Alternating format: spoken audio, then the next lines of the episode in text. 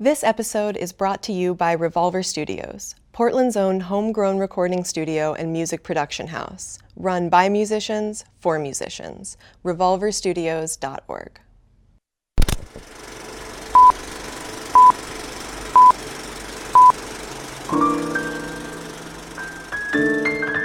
This is the Portland Film Podcast, and I'm your host, Molly Silverstein.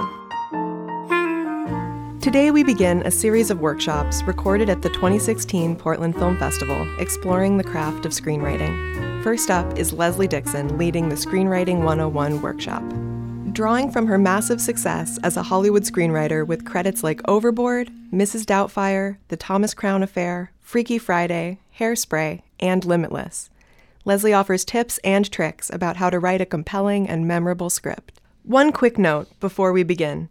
You will notice brief pauses throughout the workshop as the audience asks questions, and also some of the language used during the workshop may not be suitable for young listeners. And now, here's Leslie Dixon. My name is Leslie Dixon. I'm a screenwriter and a producer. I've had uh, 13 studio pictures made as a writer and three or four more that I produced either as well or instead of, like when I wasn't the writer. Um, and those include things like Gone Girl and Limitless, going backwards in order, and Hairspray and Thomas Crown Affair, Mrs. Doubtfire, and Overboard. And there's other ones. Um, but I've had a great ride off that train. Um, but one of the things we can talk about today, I think, is how much the business has changed. The sad thing is that everybody's salaries in my business across the board have gone down. Um, I I'm not sure why. I think frankly we were all grossly overpaid for a long time, but also the studios were overpaid too because they were making all this money. What happened in the collapse but they had this fantastic hedge. What kept prices high? It's kind of like the real estate market when interest rates are low, prices are high, right? Because you can borrow more money and pay less mortgage payment. So then real estate prices can go up. You can afford a $700,000 house where before it would have been only a $500,000 house. Well, the studios had a tremendous hedge, just like low interest rates, which was DVD sales. Um, DVD sales could make an unprofitable picture profitable. I would say that even the couple of box office disappointments I've had have all made up their money and more in DVD sales. Okay. Now, though, um, we as a guild have a very hard time policing or figuring out streaming. You know, it didn't exist when our last major contract negotiation happened. And um, with no physical disc to sell, there's something they have to pay us, but basically residuals have had a big chunk taken out of them and the studio doesn't really know either how how much they should charge to make their content available. And you can see why they don't know what they're doing in the flip-flopping of like you know how things disappear from Netflix?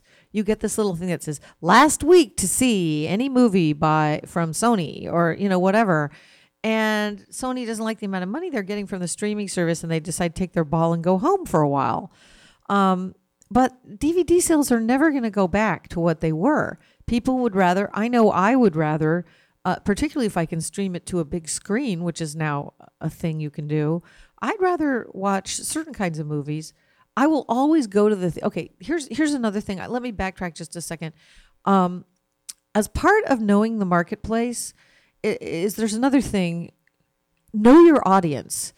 Okay. And the way that you do that is by physically going to the movies. Okay. When I say I like to stream things, it's more weird little films that didn't come to your town, let's say, um, or barely got a release, or something you want to see again because you loved it so much. Um, but if it's a new release, spend the money, go to like a Saturday night show that's crowded, and feel the crowd, feel how they react to things, feel. I think that there's some writing now, screenwriting, that takes place in a vacuum. It, it's an irony. I've had screenwriters say, "Oh, I'm so busy, I never go to the movies. I just catch up with stuff on on Netflix." And I go, "Well, then." then you don't know how people are reacting to things, not just your work, but other people's work. If you see something that makes the audience howl with laughter or scream because it's so visceral, and you, you get a sense of what is succeeding with a mass audience and what isn't. I mean, it seems so simple, but if it's just you in a room, and also laughter is contagious. If you're interested in writing comedy, go to comedies and see what makes people laugh, you know, because it's just otherwise you're totally in a vacuum and it's a lonely enough profession without be, sitting in the middle of a crowd with your popcorn like everybody else. Um, it's also it's fun too. It's more fun, but it's also a learning experience. And if you're um, trying to write a script or somebody has optioned it, you can write off your movie tickets, guys. You can write them off. You can write off your travel to Los Angeles to meet with an agent. You can talk to your accountant about it, but I know it's true. Um, okay, so where were we? If you get credit, residuals are attached to credit. It's rare that the first writer is rewritten so totally that they get no screen credit or it's reduced to story by, for which you get nothing.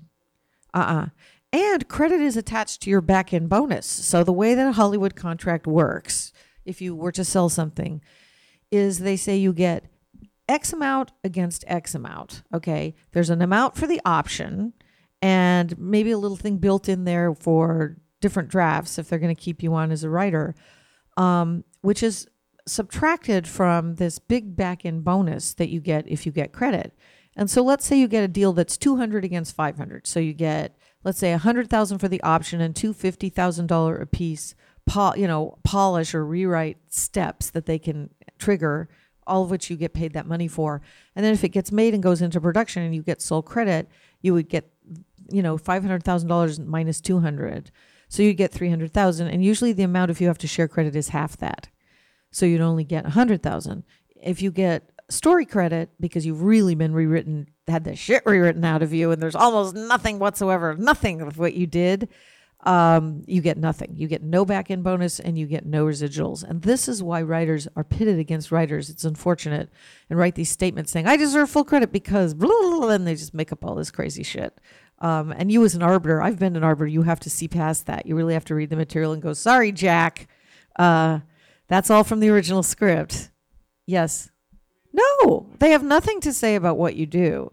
They're just a union you're in, like a like a steel workers union, you know, that has the normal things you, and unfortunately also the power to make you go on strike because if you're in that union, you know, you have to support it if it goes out, but you can't just call them up and join. You have to have a deal to join.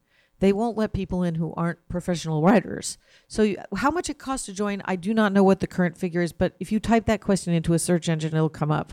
I'm sort of remembering five grand from the old days. It's probably more now, but maybe not, or maybe it's it's a little lower depending on how low your deal is. Yes, not necessarily. It depends on how charming you are. One of the things I'm going to talk about tomorrow is and so I'm not going to get into like the what you do. Okay, now you've sold a script. Now what? Because that's that's my whole tomorrow panel. It's or even if you haven't sold a script but you're down there or you're meeting you're at a film festival, you're somewhere where Hollywood professionals are. Um, I'm going to talk about how to charm their pants off, okay? Because not being replaced as a writer often has to do with how much they like you and how much they like working with you. Okay. It seems like a simple concept, but a lot of people just either assume they're going to be rewritten. Um, not necessarily the case. Interestingly, I don't know why. I think there's some strategy involved, but some luck too. I've been rewritten less than any name writer I've ever met. Um, well, I mean, maybe not Steve Zaillian and maybe not Aaron Sorkin because he probably has it in his contract that they can't um, rewrite him. But but I honestly have seen an awful lot of my work get to this screen almost almost verbatim, a lot. Thomas Crown, Hairspray, um, my first film, Outrageous Fortune. Uh, Limitless, I had it in my contract. They couldn't bring in another writer because that was made by a scrappy outside studio, and uh, they agreed to my crazy deal. And the deal I'm making with Amazon has that too, but it's really hard to get that. I mean, you have to be little Mister Hot Shit uh, to get that. Um, but we'll talk about how to behave around these people because there's sort of really serious rookie mistakes writers make um, when they're just starting to get some traction. Um, okay, there was another question. Okay, okay, I'm going to come back pretty soon to like actually writing your script because I know that's super important to hear about. But I'm happy to talk about this too you're going to have, if you're a professional, you will have an agent or a manager or possibly both. They are combing for because there are less jobs, they're making less films, and the, some of the business is shifting over to the Amazons and Netflix and HBOs.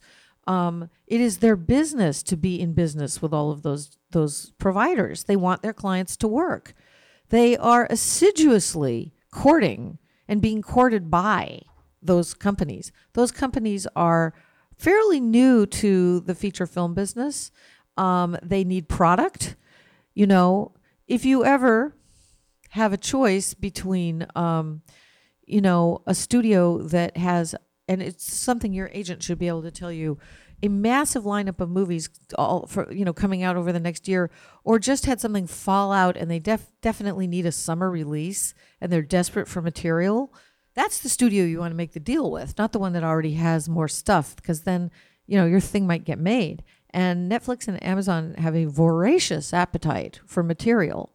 Um, so this so the agents are just all over it. They're not, you know, with their nose in the air pretending it doesn't exist. But because there are there are many more jobs than there were. That's the good news because of because who knew that someday cable wouldn't suck, you know? But now it's fantastic and that's probably where the best writing is happening right now overall. Unfortunately, the the money that you get for that is not 2008 it's 2006, which was probably the apex of, of writers' salaries. It won't be those kind of prices, but luckily the Writers Guild minimums are there to protect you. It's something, and and compared to whatever you were doing before, it's probably a lot. Yes. Ten percent. It's a deduction, also. Yes. Well, I am not. I know quite a bit about it because my husband used to be a showrunner. I've never done it myself because um, I didn't ever want to write for network TV. I just, you know, it's kind of lame most of it, right? And and there was a lot of money there if you created a TV show, but I just didn't need to do that. I was getting lots of feature work and I kind of liked going from one project to the next and I couldn't really get my head around inventing something that had to last for at least 5 years. You know, that's the name of that game. And I've always been about closed in stories. And who knows, maybe someday I will. My agents have tried to get me to do it over and over again, but I'll probably leave the business before I do, you know? Um, it's just, I'm still just, you know, get, getting to do this. Um, even though I took two years off after Limitless because I was completely burned out, I'm still in there doing it.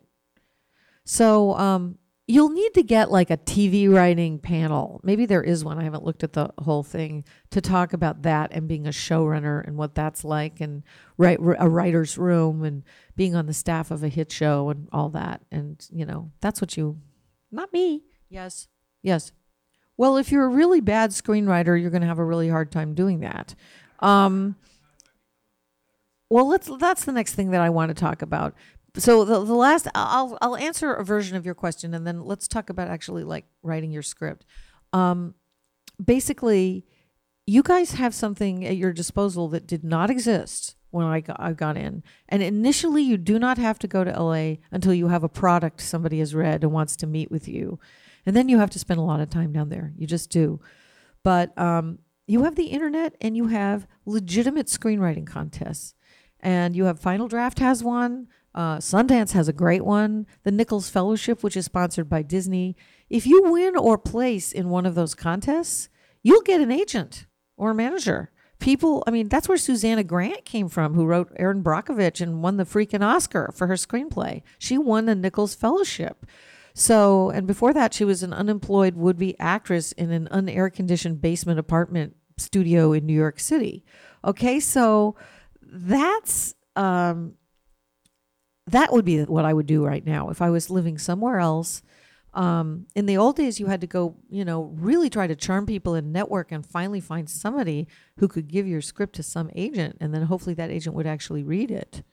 Um, but now you've got these, you know, there'll be a lot of articles about these contests, and you control them and find out what, what the really legitimate ones are. And they do usually have a modest entry fee, but that's just to sort of cover the cost of doing it. It's, you know, it's like $35 or something. Um, but I would go that route in a hot, hot heartbeat. Okay, so let, let's talk about writing your script a little bit. Um, I said yesterday, and it's true, that if your premise can be reduced to a log line and it sounds fun, um, and, and you ha- you would have that on any cover letter of anything that you were going to show of yours to somebody is here's my script it's about da da da da da and um, it, it should be the most charming cover letter the mo the more dry and your cover letter is um, the less chance you have of somebody opening the script. My writing i had a writing partner for my first script which didn't get made. He was a very funny guy.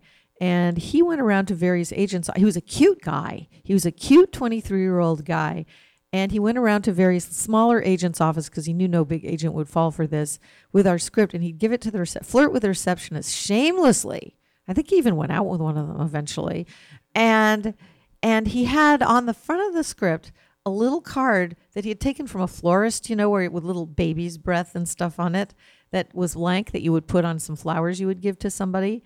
And it said, typed on a typewriter, Barry Berman, and then in parentheses, Jew.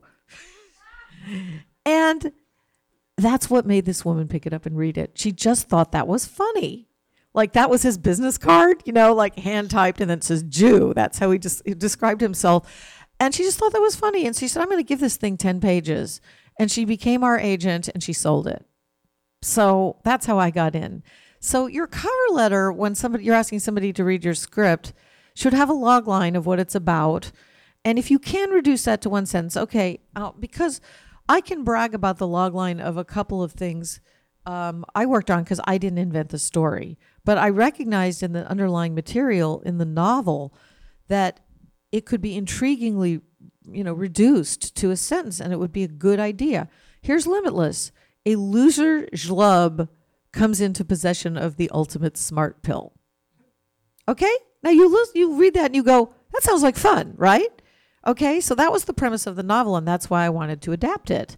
So if your if your script can have something like that, it's really helpful. I mean, the rules are made to be broken, and if you've written a great script and it cannot possibly be described, um, but the studios really like that high concept thing, they love it.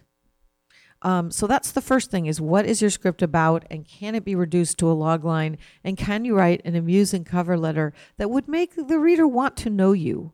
Okay. You know, I'm sure you've gotten an email from a stranger one time you go, God, I want to be friends with this person. They're so funny.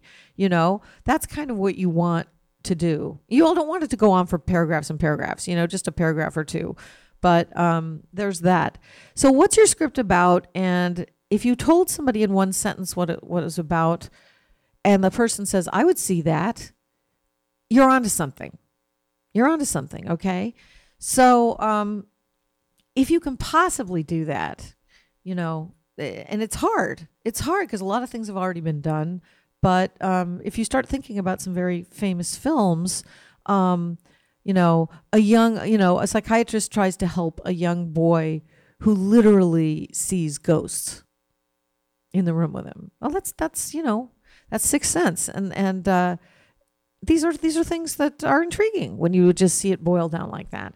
And then I was also saying yesterday that you can actually before you start writing figure out whether you're on a good track or not by you tell your friends you're working on a script and if they really are your friends they say what's it about? Okay? And you could talk for about 1 minute. You could tell what the premise is and what the setup is and then stop. And if they say and then what happens? You've hit gold you know, if they, oh, that's uh, a, you know, back to their whatever. But the and then what happens question means, oh my God, you've hooked them. You've hooked them with what goes on in the first 20 pages of your story. What you are doing, and everybody knows this, is telling a story. And you're telling a story like you're sitting. Also, the people who are going to read it are either retarded or have ADHD. Okay it's really hard to get their attention past that cover letter. So you have to do you have to make your first 10 pages impossible to put down. You don't have to explain everything. All you have to do is make the reader want to keep turning the pages. I, I said this yesterday also. It's the only rule. It's the only rule.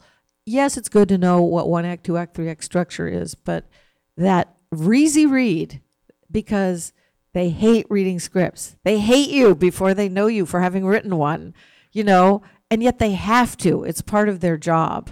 They have to. So if, if you're lucky enough to get your script on the pile of some executive's weekend reading or some, you know, director or whatever, What about your script is going to make them keep reading? Because often what they think is, well, I'll give this piece of shit 10 pages. And Stacey Snider, who is the president of, chairman now of Fox Movies, everything, worked her way up through the ranks as an, as an executive. And she was kind enough to come down to Chapman, which is a major film school. And I was on a panel there. And I've worked for Stacey several times. And she said, she talked about how hard it is. And she's a really diligent reader. I mean, she doesn't skim. That's part of what got her to where she is, is she really reads the scripts very thoughtfully. But she said there was a script by some unknown writer with a challenging, weird subject. And I wasn't going to read it except the reader coverage on it was really good. And she said, as I was reading it, it got lighter and lighter in my hands. I just kept going, oh, huh, hmm, phew. And before I knew it, it was over. And I said, yeah, how often do you have that experience? And she said, one in 500. So the good news is, if you can do that, if you can do that breezy read that makes them want to keep turning the pages, you will get found. You will stand out because most of us professionals can't do it. It's really hard. But but no one told me that part. I'm instinctively kind of show offy. Um, so I did have some instincts that my main job, your first job is to charm the reader. It's not a movie yet, you know? So, um, okay, what's it about? You do the test maybe with some friends and they go, oh, that sounds really bogus. Or you can, you can just tell when someone's eyes are glazing over, you know, that you're not doing the job. Um, but it can save you months and months of agony if you're thinking about writing a movie and no one would ever want to see it, right? We've all made this mistake, trust me. Um, so that's number one and two. You know, marketplace. Uh, see what what's getting made, what isn't getting made. Um, they are. I'll say one more thing about the marketplace. They're very reluctant. Let me see what we're doing here. Oh. Is this a one-hour panel? I don't know how long. It's an hour and a half. Good. Okay, we have lots of time. Um, I don't know. Um, they uh, the marketplace. You know, it's always changing, but um, there is a problem studios have with women's pictures. Um, and most women writers write women's stories. Okay. And uh, it's not really sexist. It's just generally a female driven audience does not come thundering into the mul- multiplex Friday night. You know, it takes its sweet time, and sometimes the thing has disappeared by the time you and grandma decide to go see the notebook together. You know, um, it's really hard to get those kinds of movies launched. I mean, it was fine in the glory days of Ju- Julia Roberts because um, she wanted to do Erin Brockovich, and she was the biggest female star in Hollywood. So they said, okay. Um, but right now, if they couldn't get Jennifer Lawrence, they wouldn't make a movie like that because there's no female lead right now that draws on a Friday night. Okay, so if all you're writing is squishy mother daughter stories, the chance of that getting made into a film is very low. You know, um, if you did something a little more honest and edgy and R rated, it could be made as an independent film. But if it's kind of like a Hallmark special, the studios won't make it. So, as a female writer, you are challenged not to not tell women's stories, but if you really want to hedge your bets, and I'm not saying I like this, it's just the way it is, make a really strong male role as well as a strong female role in your movie. It, it makes the studios relax. Okay, so let's say that you've passed those two tests and you're going to write your script. Now, I asked this question yesterday. Who likes spending an enormous amount of time by yourself? You need that. You need that.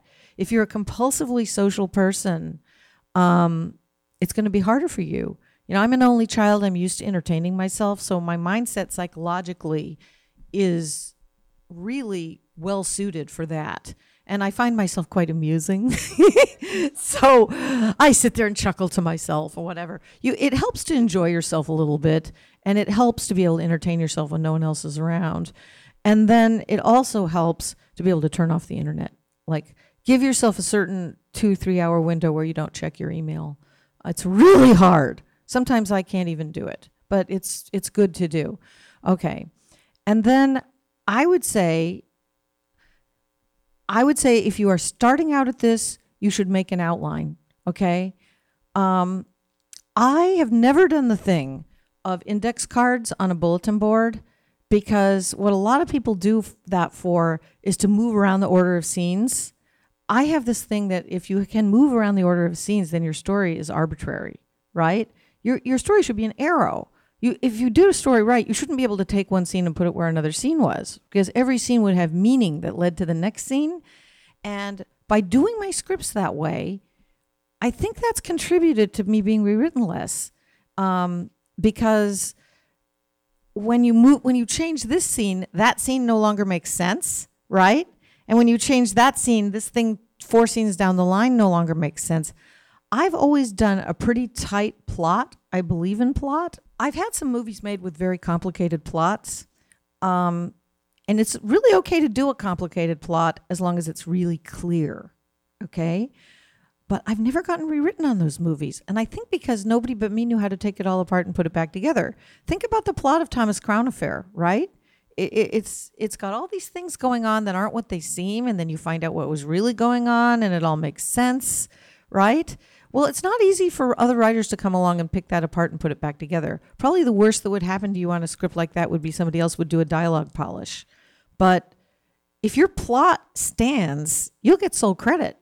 So, plot, you know, that isn't arbitrary, where I don't think you should be able to switch the order of scenes around. Uh, if you can, you're probably doing something wrong. So, I use just an outline. And then the other thing that I would say, and it took, I used to just slavishly follow that outline, you know, come hell or high water. And I do recommend doing this part of it, which is I would say I'm going to write a minimum of five pages a day, whether I feel like it or not. My uncle wrote a book once that was published, and he said, I made myself write 10 pages a day, and at the end, I couldn't tell which days I'd been inspired and which days I was just forcing myself. Isn't that interesting? And that really stuck with me. And so I began to just force myself to write Monday through Friday, X number of pages. I might read them the next day and go, that's crap, and have to do them over.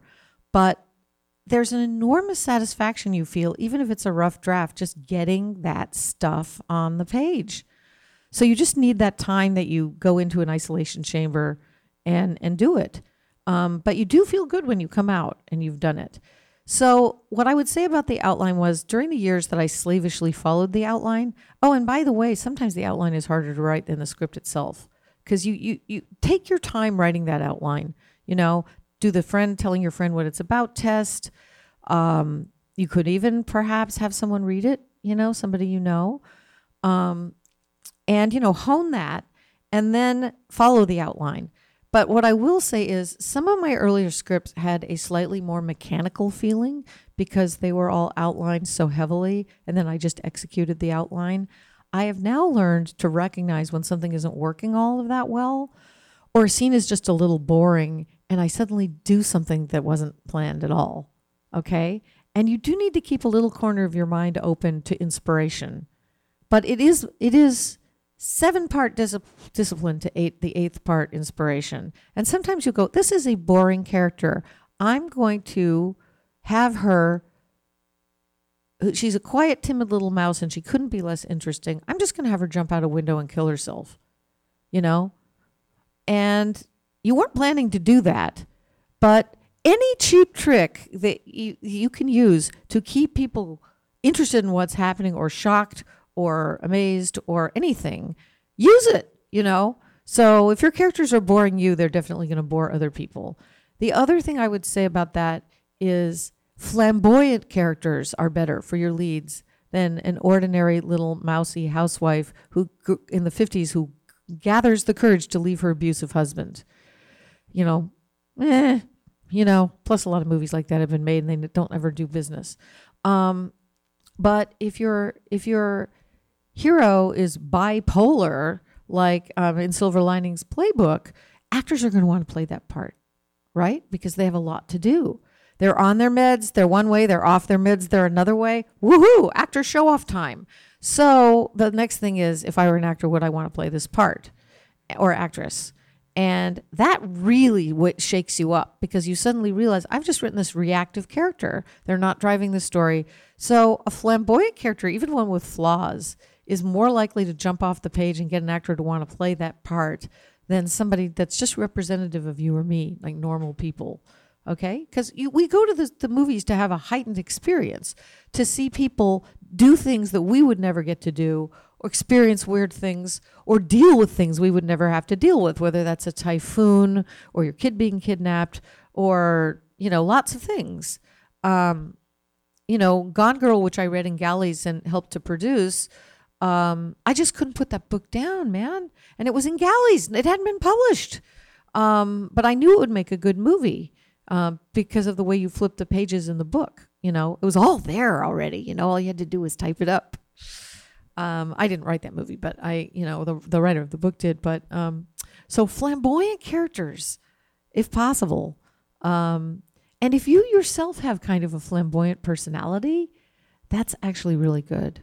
You know, all those things your mom told you, like, you know, don't speak until you're spoken to and be really polite and don't talk too much, you know, don't interrupt people, la, la, la, of no use whatsoever. Um, if you're, you know, you want your personality to jump off the page. And it also, we said this yesterday too, but writing with a specific actor or actress in mind also is helpful because sometimes they read the script and want to do it. Okay? So now you've outlined and now you are starting to write. And uh, you might be deviating from your outline in places. You might stop in the middle and go back and re-outline your third act. I this is this works for me. I am not suggesting that it, this works for anybody else. But what I do is I go back. I do I do generally think in an act structure, even though it's not always exactly that way. But the, by the end of the first act, by like page thirty or thirty-two or so, your premise should be established. Your hero or heroine should be really trying to do something or escape from something. You know um, and it should be clear and we should be very engaged and worried about what's going to happen and usually somewhere in there something really dire or funny or extreme happens that really kicks off the rest of your plot okay and that is why i write and rewrite the first 30 pages a zillion times before i go on to the next um, i've just learned that once I feel that my first act is a solid, it's like the phases of a rocket, right? They drop away, but the, the one launches you, and then the next one gets you here, and the third one takes you to the planet. Okay, that first propulsion that makes your script take off, that first 30 pages is is the most important because that's the one that they're either going to keep reading or they're not, right? Um, so those need to be super entertaining, taut you know, no dialogue scene should go on for more than three pages. And if it is three pages, it should be a hell of an argument over something quite profound. It can't just be people, nobody should be happy. Tension is the thing. You know, you ask yourself in every scene, what's wrong for my character? What's, what's not working?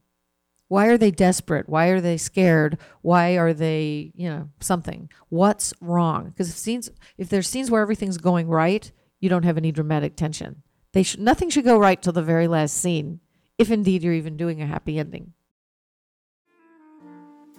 Thanks for listening to the Portland Film Podcast. Join us again next week as we continue our screenwriting series from the 2016 Portland Film Festival, with part two of Leslie Dixon leading the Screenwriting 101 workshop. If you enjoyed this week's episode, you can subscribe on iTunes, like us on Facebook, follow us on Twitter, or visit us at theportlandfilmpodcast.com. The Portland Film Podcast is a Portland Film Festival production, produced and edited by Misty Eddy. Our associate producer is Sean Connolly, sound engineer Paul Dillon, and I'm Molly Silverstein. See you next time.